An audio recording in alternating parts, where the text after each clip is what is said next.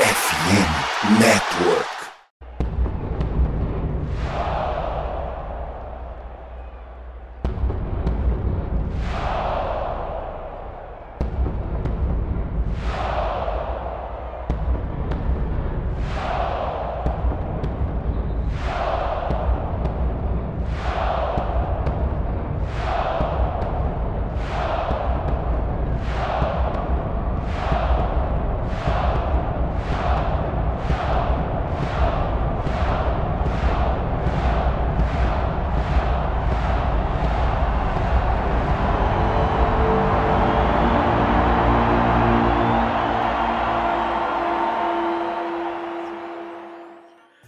Salve nação do Sangue Roxo, Central Vikings Brasil aqui. Eu sou o Chudes e está começando mais um episódio do MVP, o seu Minnesota Vikings podcast. E como você já sabe, esse podcast faz parte da FN Network e você pode nos escutar a qualquer momento nos principais agregadores de podcast.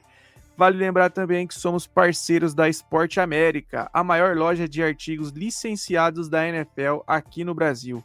Então corre lá no site esporteamerica.com.br, confere as últimas novidades e aproveite para garantir um item do nosso queridos Vikings. Somos parceiros também da maior casa brasileira de apostas, a BetTT, que toda semana tem super odds com mais chances de lucrar em jogos da NFL e do college. Então, se você fizer o cadastro pelo nosso link que está aí na descrição ou nas nossas redes sociais, você já garante um bônus de depósito. Mas lembrando, é somente para maiores de 18 anos e se for jogar, jogue com responsabilidade. Aproveite e siga-nos em todas as nossas redes sociais, engaje no nosso conteúdo, curtindo, comentando e compartilhando. Basta digitar Central Vikings Brasil e começar a seguir a gente para ficar dentro de todas as notícias dos Vikings em português. É isso. Então, comigo hoje aqui para falar de mais uma semana, temos meu parceiro de longa data de, de podcast que resolveu dar as caras novamente, meu querido amigo Risada. Salve, Risada! Fala, meu parceiro. Satisfação enorme estar aqui para falar de Minnesota Vikings. Dessa vez, o Chicago Bears provou que eles são o pior time da divisão e não a gente. É isso, era, era um confronto difícil, né? Da régua puxada para baixo. E comigo também, meu parceiro aí que tá dividindo o podcast comigo semanalmente, meu querido Alan. Salve, Alan! Salve, Chud, salve, risada, salve nação do Sangue Roxo. Ganhamos, né? E como Risada disse, não somos o pior time da divisão, aparentemente. E vamos ver agora no que dá, né? Temos um jogo difícil aí pela frente, né? Apesar do nosso calendário daqui para frente não ser tão complicado como esse começo, né? E vamos ver o que que dá para fazer aí, de repente a gente conseguir uma vaca, ou uma vaca, uma vaga aí no, nos playoffs. uma vaca é foda. Porra, aí, aí, aí falar para tu. Vai ser meio difícil. Mas é isso. Então vamos dar uma repassada aí, né? Minnesota Vikings foi até o Soldier Field na casa do Chicago Bears e saiu com a vitória de 19 a 13. É, Risada, você acabou de falar aí que o Chicago Bears acabou de, de provar que é o pior time da divisão. Mas por um placar tão magro e pelo que você viu, a gente está longe de ser. É, longe não, a gente está perto de ser o, o segundo pior time da divisão? Cara, é, o único problema do Vikings é, no meu ponto de vista, contando com o jogo contra o Bears, é basicamente o que está rolando é, na temporada até o momento e o que não rolou na última temporada. Que você tem um ataque que, em tese, era para ser muito explosivo, porque na última temporada ele foi um ataque explosivo, é, considerando a situação que a gente tinha uma defesa fraca, uma defesa que oscilava muito, e o ataque era super sobrecarregado e mesmo assim a gente sempre conseguia vencer jogos por uma posse, porque o ataque realmente, é, as armas que tinham em mãos eram armas que davam resultado, que entravam em campo, não era só nome. E esse ano, essa temporada está sendo o inverso, a gente não está vendo um ataque explosivo. Porque se você vê que a gente fez 19 pontos, vamos falar aí, vai, vamos ser sinceros que 70% desses 19 pontos foi por causa da defesa, não foi por causa do ataque. É, é claro que a gente esperava um jogo difícil, porque, querendo ou não, era um jogo fora de casa, é um confronto de divisão, é um rival, ninguém gosta de perder esses jogos, independentemente da fase do time A ou time B, sempre é jogo difícil. Dificilmente a gente pode ter um placar elástico aí é, resolvido por mais de três posses, mas o ataque continua demonstrando dificuldade, que mostrou desde a semana 1.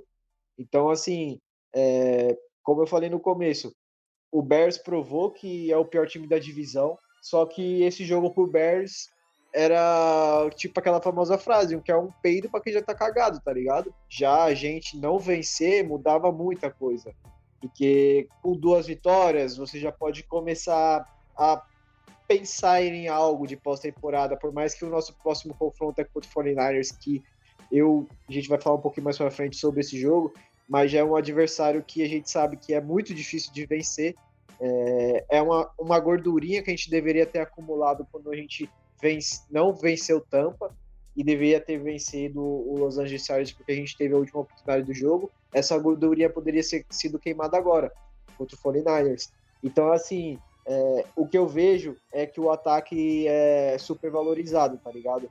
É, passou de um ataque subestimado, que tinha o seu valor, mas ninguém botava muita fé, porque era Kirk Cousins e etc. Um head coach no seu primeiro ano na temporada passada, e agora virou um ataque que, pô, a gente só vê nome. Beleza, a gente jogou sem o Justin Jefferson, mas, cara, tem o, o, o motivo de você renovar o Jay Hawkson, dar o contrato para ele ser uma, um dos talentos mais bem pagos da liga.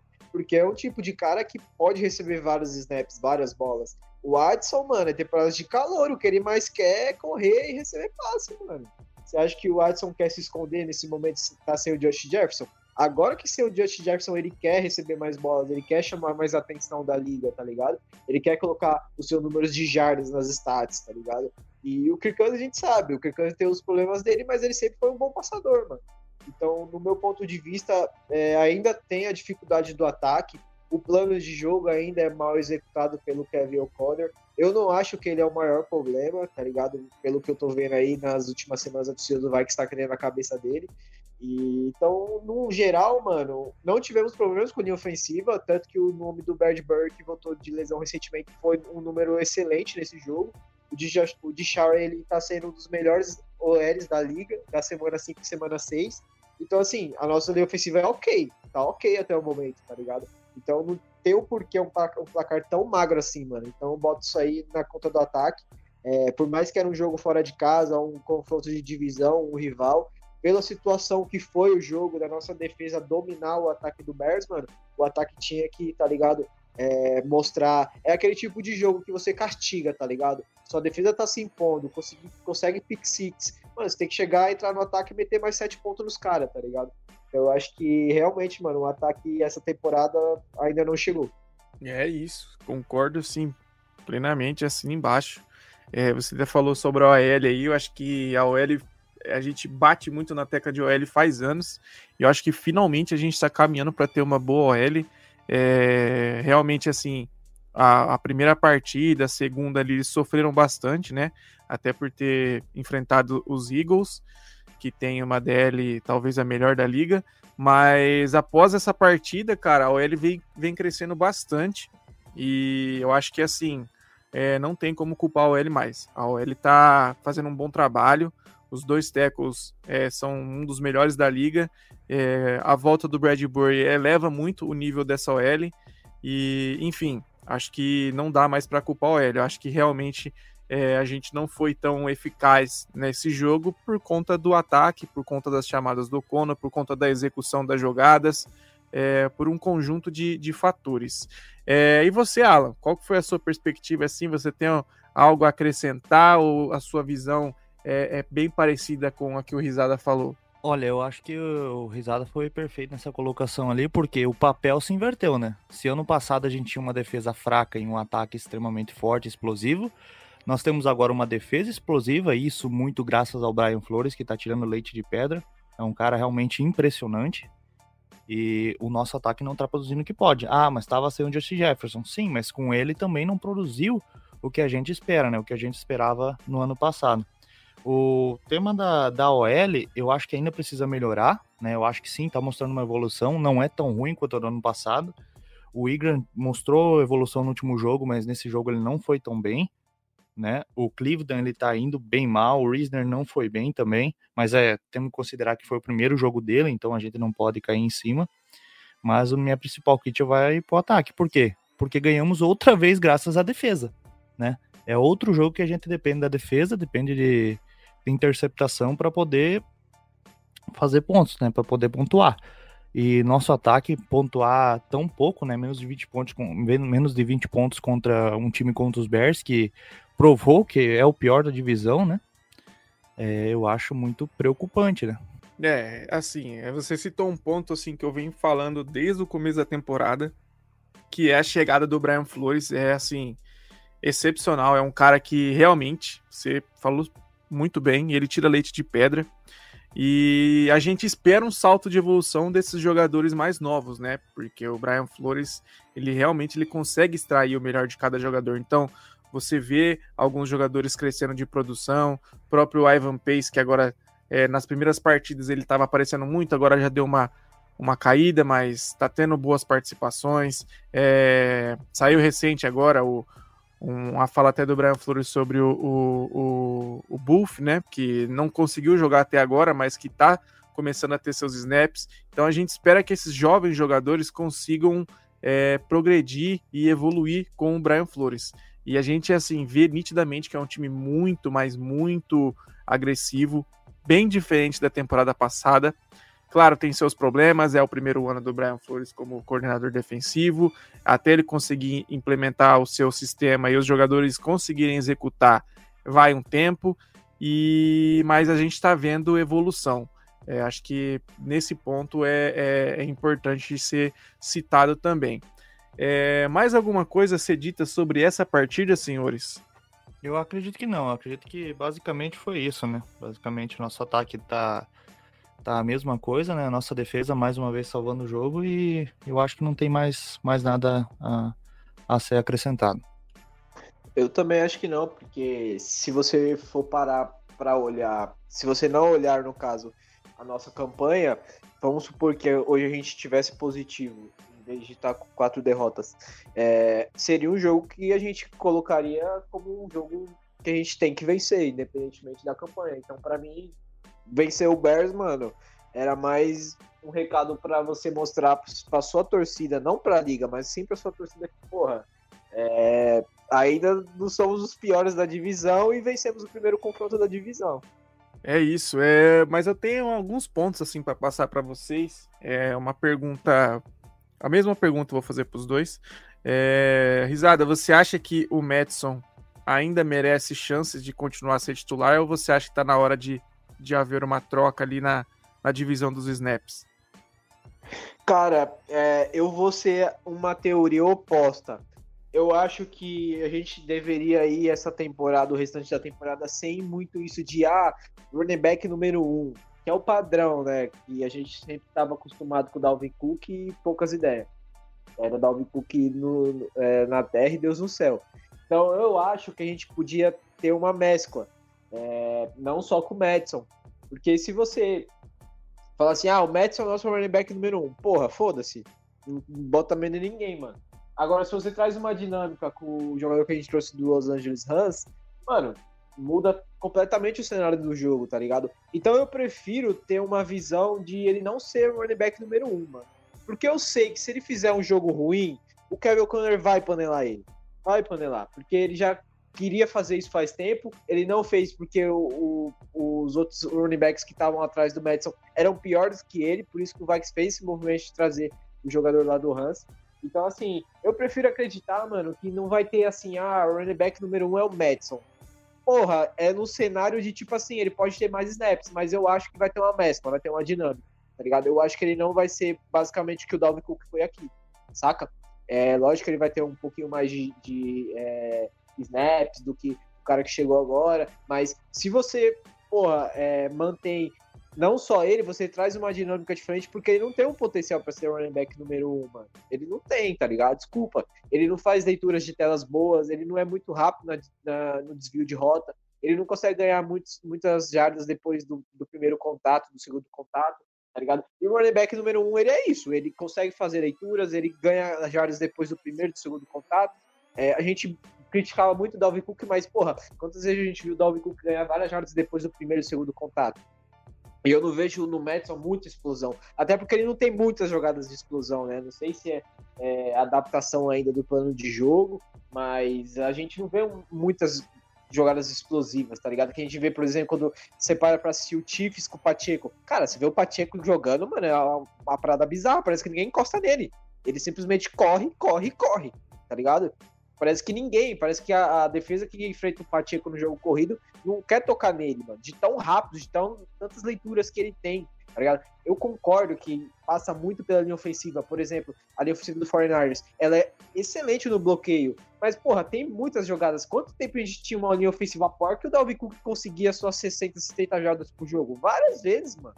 Tinha jogo que ele conseguia bater 80, 100 fácil, mano tá ligado? Mesmo a gente tendo dificuldades na linha ofensiva. Então eu acho que você é, lógico que você tem que colocar uma, uma, uma tag para alguém ser o running back número um, mas eu acho que não vai ser totalmente o Madison, como era o Dalvin Cook, tá ligado? Eu acho que vai ter uma dinâmica diferente. E eu acho que até melhor, mano, tá ligado? Porque o Madison a gente sabe como ele é sob pressão. Ele já mostrou que ele não é um cara de jogo grande, ele não é um cara para nos momentos difíceis ele conseguir jardas, tá ligado? Eu tava assistindo o jogo do Lions com, com o Bucks e, tipo, dois jogos corridos porcos, mano. Porque o Montgomery tinha machucado e o Lions ficou sem, sem o jogo corrido. E o jogo corrido do Bucks é uma merda. Então, tipo assim, quando o Lions conseguiu uma big play de corrida, eles venceram o jogo, mano. Anotaram o touchdown e venceram o jogo. O Bucks não teve mais reação. Então, o jogo corrido tem que acontecer, mano. Mas eu não vejo ele sendo esse running back explosivo. Ele é um cara ok, saca? Então, pelo, pelo fato de ele ser um cara ok, eu acho que essa dinâmica entre os dois running backs é muito boa.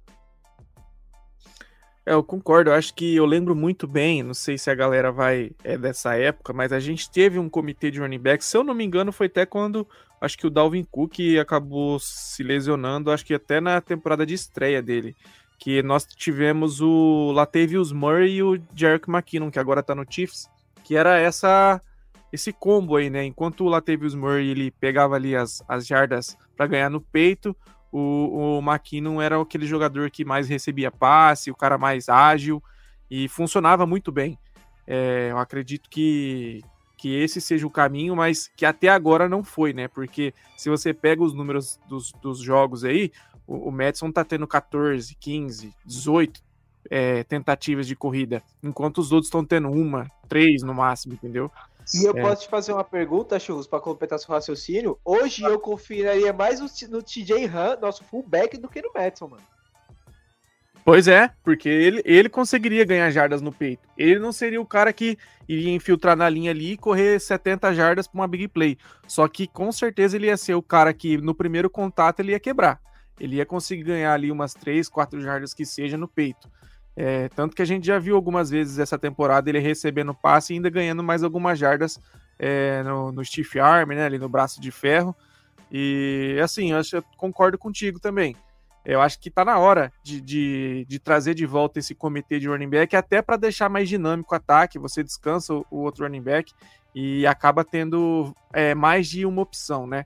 Eu acho que essa questão do running back, acho que a gente completou bem. Eu vou até mudar a pergunta. Depois, se o Risada quiser é, responder também depois do Alan, para ele ficar à vontade. Mas é, não sei se vocês viram, mas o Minnesota Vikings é o time com mais drops da NFL. Se eu não me engano, são 17 drops. É, Alan, você acha que é o que esse fator? Você acha que é um azar? Você acha que é falta de atenção? Você acha que muitas vezes é porque o, o, passe não foi muito bom? Qual é a sua visão em relação a isso?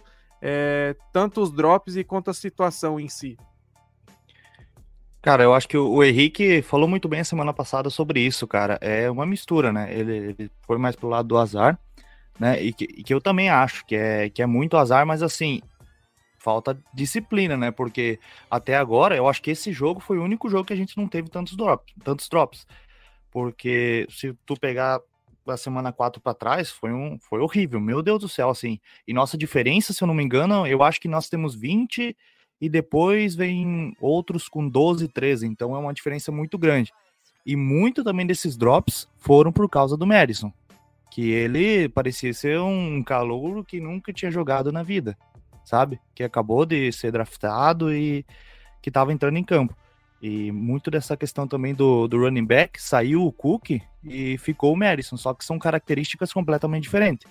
Porque o Madison não tem uma leitura de rota, como disse o, o Risada, muito boa. Né? Não é um cara que, quando tem um contato, tenta ganhar mais jardas. É um cara que pega a bola, baixa a cabeça, pode olhar, toda, toda jogada, ele baixa a cabeça e vai. Quando ele sente contato, ele baixa. Então, tipo, você não tem uma variação, porque sempre essa insistência, e aí vai a crítica ao O'Connell, que sempre insiste, né? Vocês falaram do comitê de running backs, que realmente faz falta, né? Talvez agora vamos ver se de repente tem uma, uma oportunidade pro, pro King Kane, né? Pro Kenny Mangu. E o, o Akers, se eu não me engano, acho que só ganhou 8 jardas por aí. Se você juntar o Madison e o, e o Akers nesse jogo, tiveram menos jardas ganhas que o Davant Foreman, que é do, do Bears. Então, cara, precisa ter essa diversidade até para você né, dar, dar uma dificultada na, na defesa adversária, porque o nosso jogo terrestre não funciona. Não funciona. Nós não conseguimos ganhar quase nada de jardas com o jogo terrestre. É sempre essa loucura de tentar lançar, de tentar fazer alguma coisa do jeito que dá, entende? E para mim isso é muito culpa do, do O'Connell. Ô, Risada, ainda no ponto dos drops, até se você quiser completar, é... assim, eu assisto todos os jogos, né? E a gente comentou agora há pouco sobre a OL, sobre o Cousins estar tá tendo também mais tempo de lançar a bola. É... Cara, eu tô achando que ele tá fazendo uns passes muito altos e às vezes um pouco fora do radar do, do recebedor. Claro que a gente sempre fala, né? Isso já é já é desde lá da, dos Estados Unidos que se a bola chega na mão do recebedor, automaticamente ele tem que recebê-la, né? Só que não dá para levar o pé da letra também, né? Porque muitas vezes o, o, o, recebedor não consegue fazer a recepção porque o passe foi um pouquinho ruim. O que, que você tá achando, assim, dessa performance do Kirk Cousins é, com tempo de, de lançar? Cara, eu acho que o, o, a questão do Kirk Cousins é, primeiro, que ele é um ótimo passador, é um dos melhores, não é à toa que a gente tá fudido na temporada, ele tá lá com os números de jardas dele. É, só que eu acho que, que o Kirk Cousins não consegue ter que o Casey não teve aqui, que é a dinâmica com recebedores. É, na temporada que Casey não era quarterback dos Vikings, você tinha o Carl Rudolph com 10 touchdowns. Quando a gente vai ver novamente um Tyrant do Vikings conseguir esse número? Porque o TJ Hawkinson nada, mano saca? Então, tem que ter a dinâmica, cara. O Mahomes é espetacular, que aí tem o Travis Kelsey, tá ligado? E tem poucos recebedores. Imagina se você dá mais um recebedor pro Mahomes, mano. A gente fala isso direto no, no, no grupo dos Vikings, a gente comenta várias vezes. Tem quarterbacks excelentes com tão pouco, tá ligado? E o Kirk com tanta coisa e não consegue, mano. É, e isso eu nem falo de linha ofensiva, falo de grupo de recebedores mesmo, porque, porra, a vida toda ele teve duplas de recebedores excelentes, teve Tyrants excelentes. O TJ Hawkinson não tá jogando nada depois da renovação de contrato, mas ele é um excelente Tyrant, tá ligado? Mas então eu acho que é dinâmica, mano. Eu acho que quando o Kirk Cousins consegue envolver mais de dois recebedores no jogo, ele passa o carro, tá ligado? Ele passa o carro. Porque a gente sabe, hoje não, mas a gente sabe qual é o fator Justin Jefferson em campo sempre consegue atrair a, a, a, atenção dos safeties, tá ligado? Pelo menos um ele pesca, então você abre mais espaço para os outros recebedores. Então eu queria ver o Kirk Cousins na dinâmica, algo que não está acontecendo porque TJ Hawkinson drops também, é, o jogo contra o Chiefs, por exemplo, vários. Então às vezes o Kirk Cousins pode hesitar o passe pelo fator do recebedor também, porra, porque qual que é o lugar do Kirk Cousins, mano? Você é um ótimo passador. O TJ Hawks é um dos melhores talentos da liga. E simplesmente você lança duas bolas pro cara, o cara não segura, você vai ficar, porra, mano, será que eu lanço mais uma bola pra esse cara? Porra, tem ali o Adson numa, numa, num passe de quatro jardas curto, que eu não vou ganhar muita coisa, mas eu sei que ele vai segurar a bola. Ele vai lá e lança pro Adson, mano. Porque ele não, sabe, não tá sentindo mais tanta confiança no TJ Hawkson. Isso acontece, mano. É normal durante o jogo. O, o quarterback ter uma leitura mais limpa de um recebedor que não tá bem e hesitar de lançar, tá ligado? Então, assim, eu quero ver o Kirk Cousins na dinâmica, mano. Eu acho que o interessante pro playbook do Vikings funcionar não é aquilo, melhor recebedor recebendo a bola. Não, mano, você tem que envolver o seu talent, você tem que envolver o seu recebedor número 2, número 3, você tem que fazer é, aquele passe chuveirinho pro seu running back, você tem que extrair ele no passe curto, sabe? Você tem que queimar blitz no passe curto. E, e para isso você tem que ter dinâmica, porque não adianta vir uma blitz e você tem que procurar o Justin Jefferson, que vai estar tá numa rota longa, mano. Que vai estar tá marcado a 2, tá ligado? Então esses caras que sobra, mano, são os caras que tem que trazer a dinâmica, porque se você joga a bola pro TJ Hawks, você consegue o first down no primeiro passe. Porra, veio uma blitz, o Madison saiu ali do sufoco, você lançou, ele conseguiu mais de 10 jardas. Você traz a dinâmica pro passe, saca?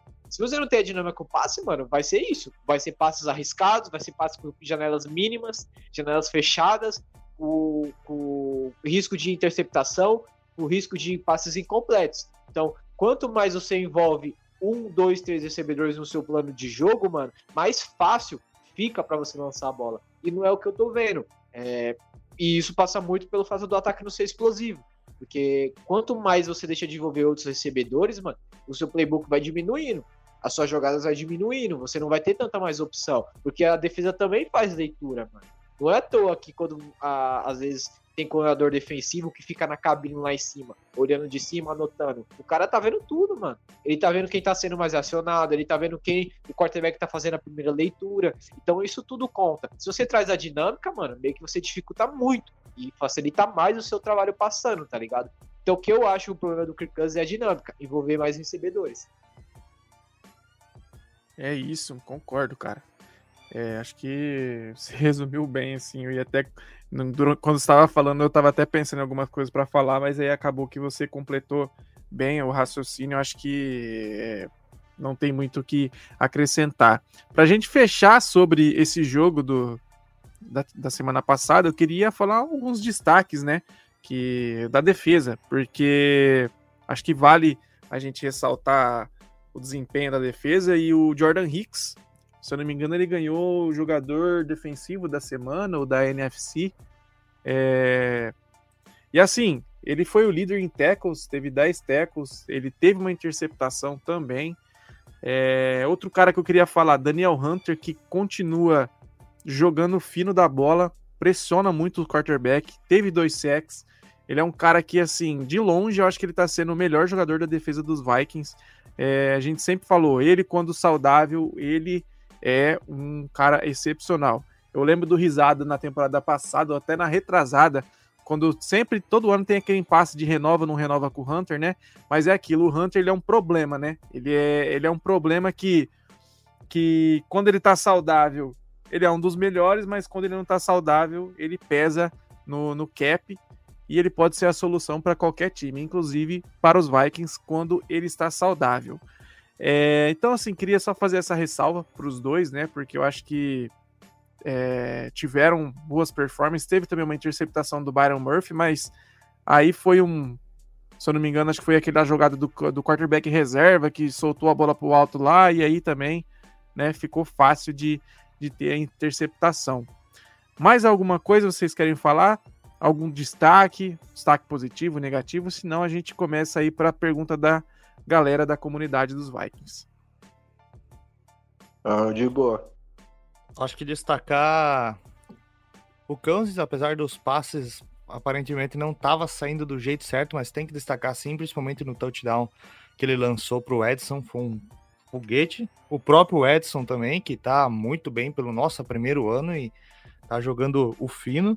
E o Claro Hicks, né? Que foi o cara que, que entregou nossa, nossa posse para nós ter vencido o jogo, né? Que se não fosse aquela interceptação dele, que depois virou touchdown, na verdade foi o Metelos, né? Que acabou sacando o quarterback, depois ele recuperou e fez o touchdown. Eu acho que a gente não, não teria vencido o jogo, né? E mais uma vez destacando a defesa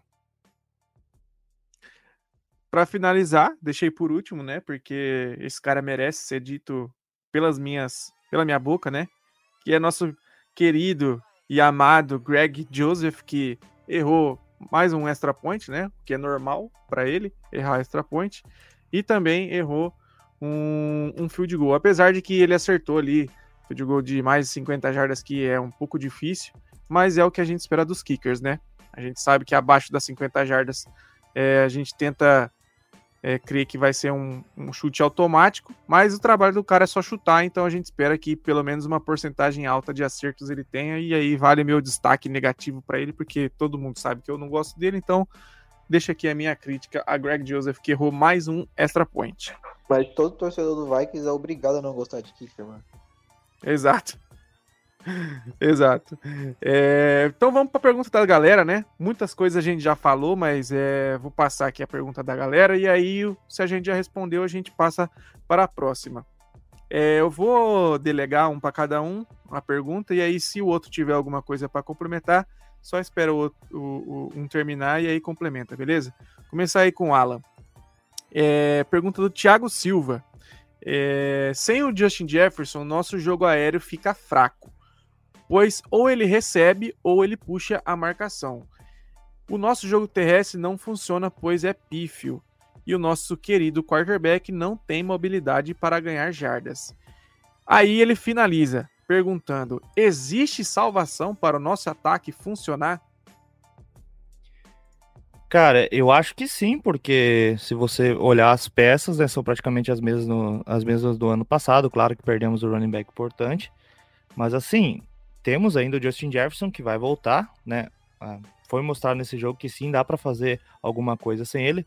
Nosso jogo terrestre eu acho bem complicado melhorar porque eu acho que é questão de material humano mesmo.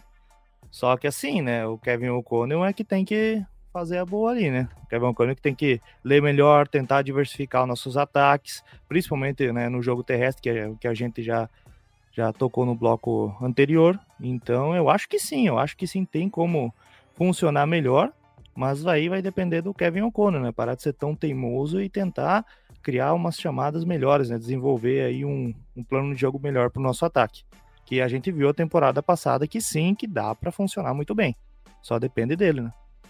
É, agora uma pergunta do JV. Imagino que seja João Vitor. Se não for João Vitor, me desculpe, mas está escrito JV. É, risada, ele fala o seguinte: olhando para a tabela, os, os Lions estão com cinco vitórias e uma derrota. E a gente está com duas vitórias e quatro derrotas. Ele pergunta: você acha que é possível ainda vencer a, a, divisão? Logicamente, pensando que os confrontos de divisão, né, os confrontos diretos, ainda não foram, é, ainda a gente não teve, né? Então você acha que ainda assim é possível a gente ganhar a divisão? Essa divisão já é do Lions, já, mano. É, o Lions tá jogando muito bem, cara. E não é à toa que o Goff teve números excelentes nesse jogo contra o Bucks. É, vale lembrar que eles perderam o Montgomery no começo do jogo por lesão. E a gente sabe que o Goff ele funciona muito no play action, ele é um dos melhores jogadores no play action. E sem o jogo corrido, ele, porra, fica nulo. E ele simplesmente se virou, conseguiu passes, passes importantes em alguns momentos de drive que o Lions precisava de first down para queimar relógio e ele conseguia encaixar esses passes em terceiras descidas.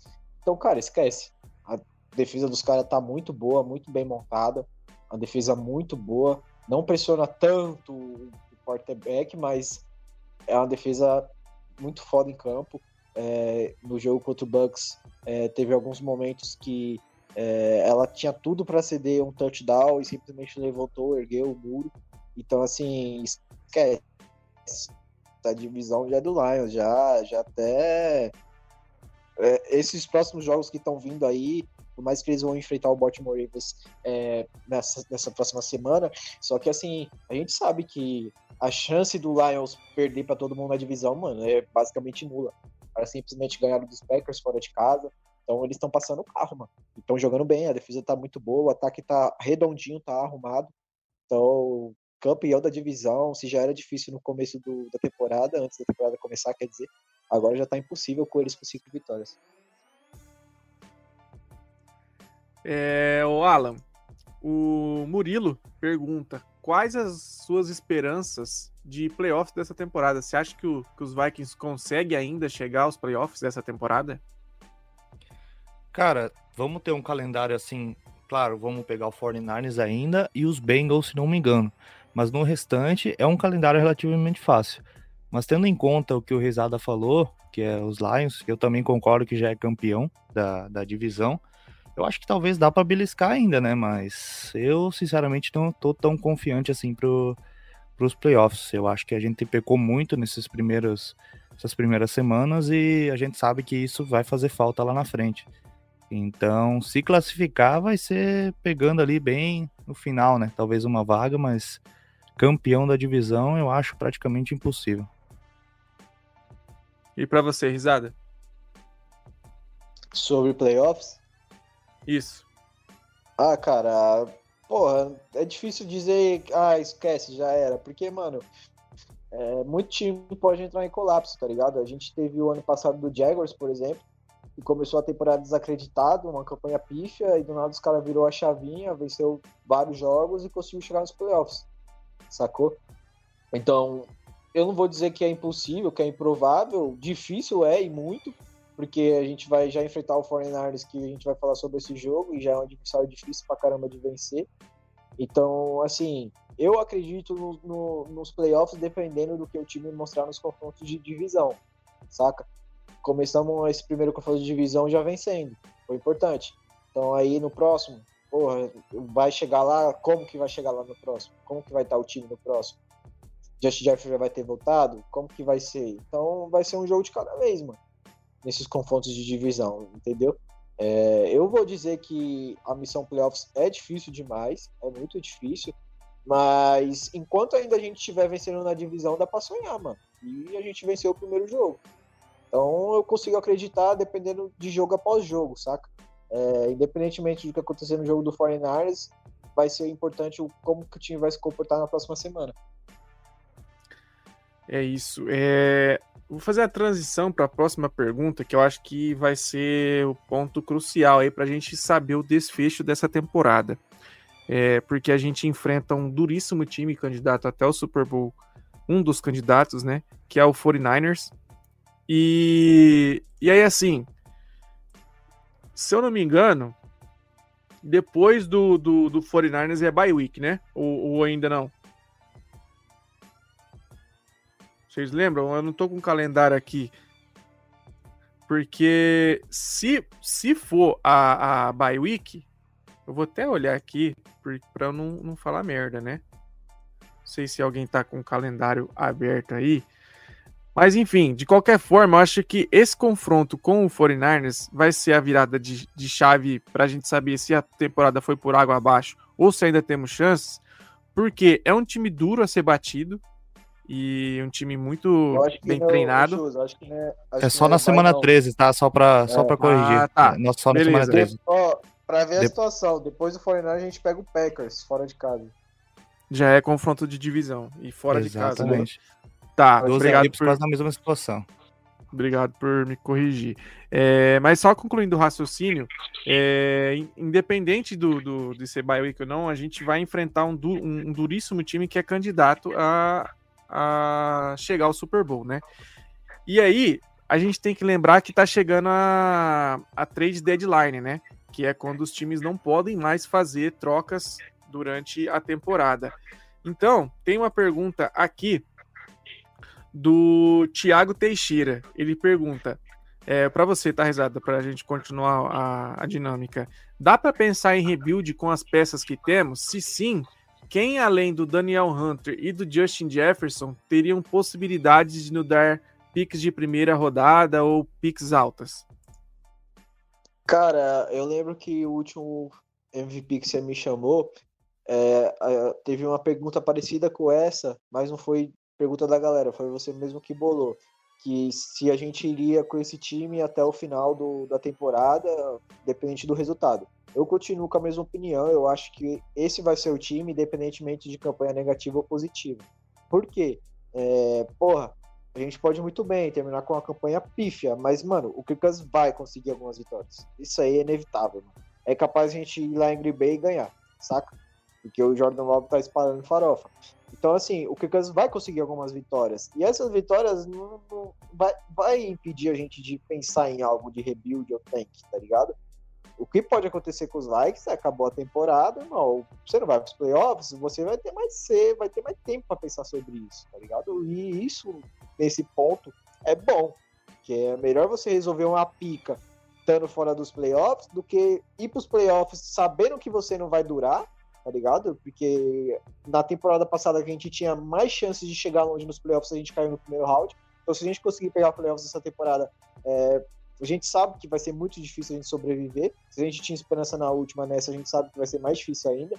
Então, você não estando nos playoffs, dependendo do que você produzir na temporada regular, você vai ter mais tempo de pensar em Josh Jefferson, em Kirk Cousins, em contrato, em draft, saca?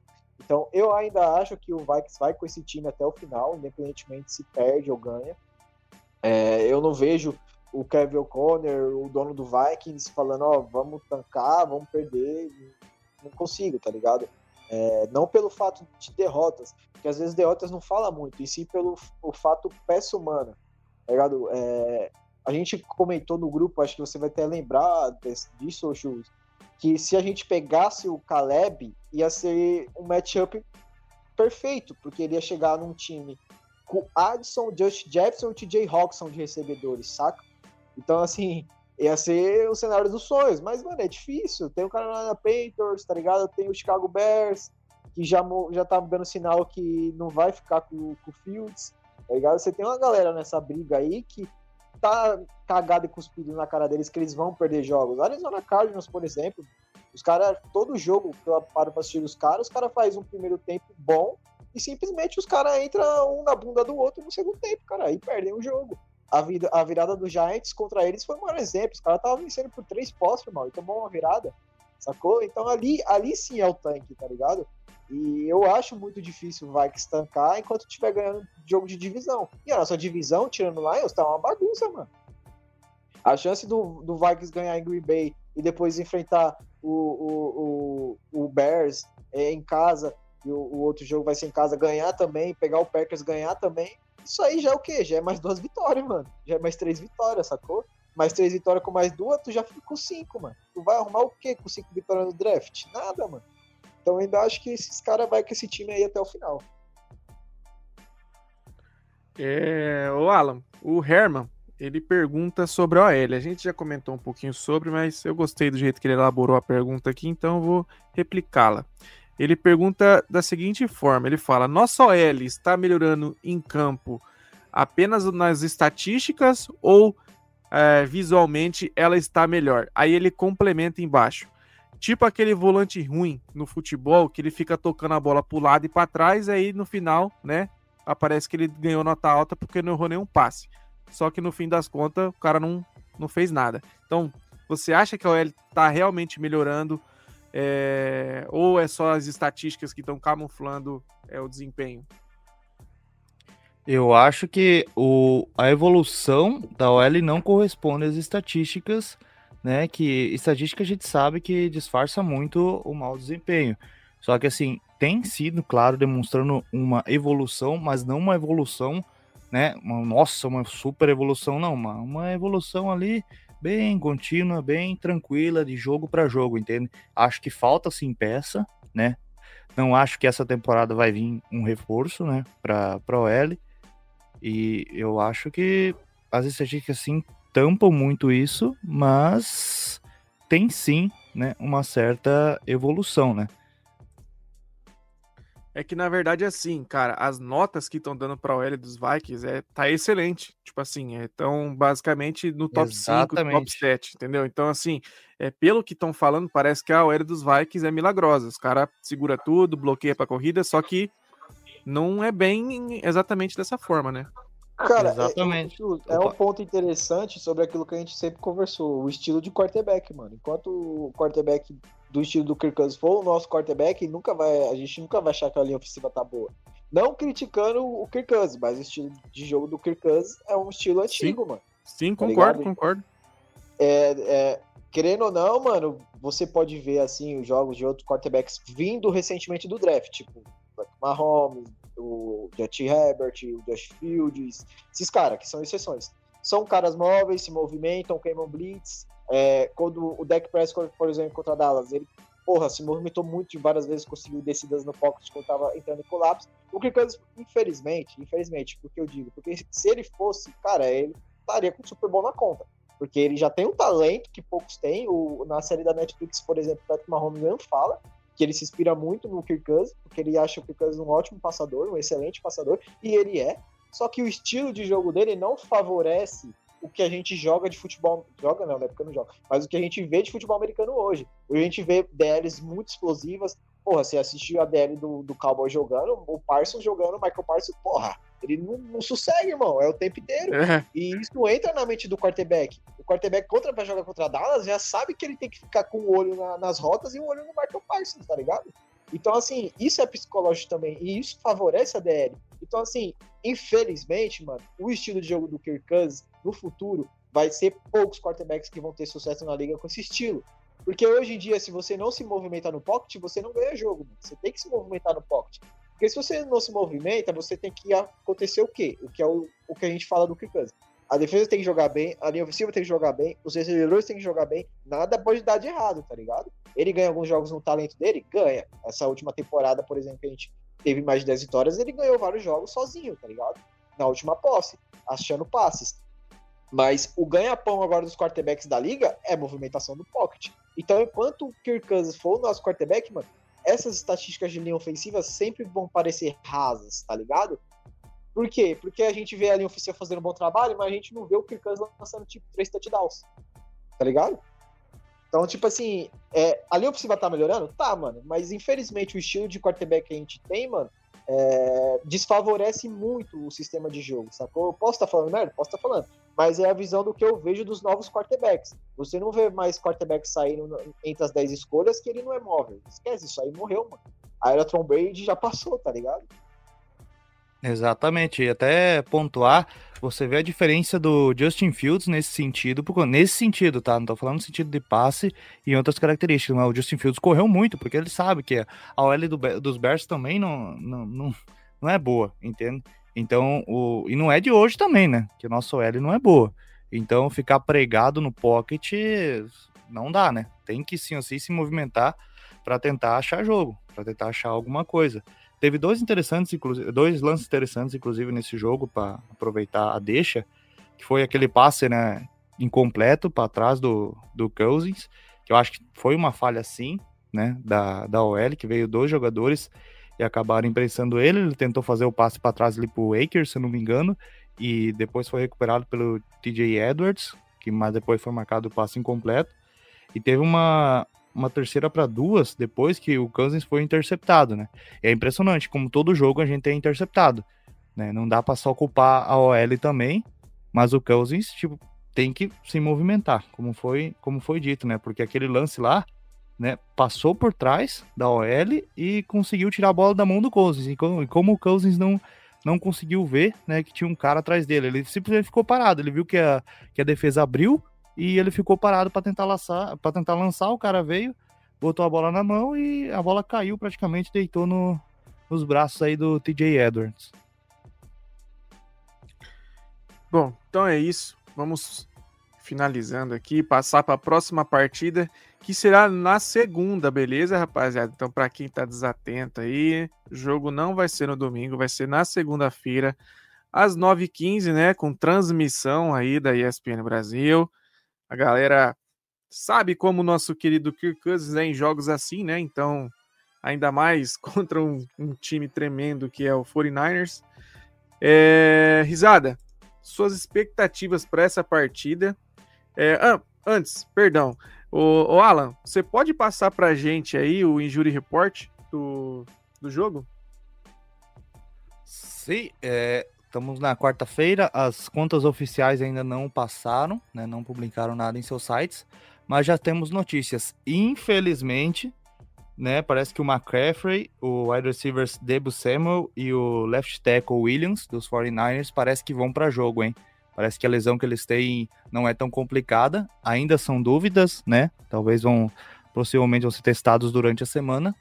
E para o nosso lado, né, o Cleveland saiu também com, com lesão no pé, também é uma dúvida para o jogo. O Evans ainda está sentindo umas dores oblíquas, entre parênteses, né? Mas segundo o Kevin O'Connell, acredita que, que ele vai estar tá jogo, nosso cornerback. E uma perda que foi uma perda, assim, que vai fazer falta junta, juntamente com, com o Jefferson, né? Que o Davenport, que deu, eu fiquei até com uma dó, cara, que ele tava estava indo muito bem, né? Que teve uma lesão no tornozelo, quatro a seis semanas mais ou menos. Então é outro desfalque né, para esse jogo. Você não ter o Davenport e o Justin Jefferson contra o adversário que está se dando aí como candidato a, ao Super Bowl é bem complicado, ainda mais com, com eles tendo a volta aí de grandes reforços, né? Que o Christian McCaffrey estão falando até de MVP, né? Então vamos ver aí, vamos acompanhar essa semana, qualquer novidade aí, vamos estar tá comunicando a galera aí pelo, pelas redes sociais. É isso. Lembrando também que a gente ativou o Kini Wango, né? Que é um exímio retornador. Estava é, fora por lesão. E também ativamos o Jalen Naylor, né? Que retornou do, do, do time de treinos. Que pode ajudar também, que é um recebedor bem veloz. Vamos ver se eles vão ser utilizados nessa partida. Então, agora sim, risada, qual que é a sua expectativa para essa partida? E se você acha que o, o 49ers é favoritaço? Ah, cara, eu acho, mano. Eu queria chegar aqui e falar assim, ó, vai que vai ganhar, tem chances, torcedor. Mas, cara, eu assisti o jogo contra o Browns, porque eu apostei no 49ers e, assim, tudo aconteceu para dar errado. O Christian Christian McCaffrey machucou, o Debo Samuel machucou, o, o, o nosso. Irre Irrelevância não estava conseguindo lançar a bola, a DL do, do Browns estava pressionando muito, a defesa do Browns é uma das melhores da liga, por mais que eles tenham um ataque bem questionável, mas a defesa deles são uma das melhores da liga e provou isso no jogo do 49ers. Mesmo tudo isso acontecendo, o 49ers teve a chance da vitória o, o Bird conseguiu é, mover as correntes, levou o time até a zona de field goal, e aí o Fornari sofreu do que o Vikings sofreu a vida toda, é, kicker calouro, chutando uma bola fora de casa para vencer o jogo, simplesmente ele errou. Então, mesmo isso tudo acontecendo, lesões, o Michel Relevância jogando nada, chegou o um momento do jogo que o quarterback número 2 do Browns tinha números melhores que ele, tá ligado? e mesmo assim eles tiveram a bola da vitória, que era um chute automático, fácil, que Greg Joseph, Greg Joseph, Joseph erraria e perderam o jogo. E aí tem a notícia, igual o Alan falou, que possivelmente, eu acho que o Christian McCaffrey vai jogar, eu acho que o mais questionável aí pode ser o, o jogador da linha ofensiva e o Debussema, porque a gente sabe que o Debussema sofre, sofre com lesão, sofreu com muitas lesões na última temporada. Então, mais eu acho que o Christian McCaffrey vai para jogo, ele tá numa fase bizarra. E, cara, o que me faz acreditar que o Fortnite é favorito é a defesa, mano. Porra, essa defesa do Fortnite é impecável, cara. É impecável. Eles só não venceram o, jo o jogo por, é, por questão defensiva, porque teve numa terceira para 10, que já era um passe longo, o, o, o quarterback do, do Browns lançou uma bola muito alta, que tipo já não era mais, não tinha como ser uma recepção.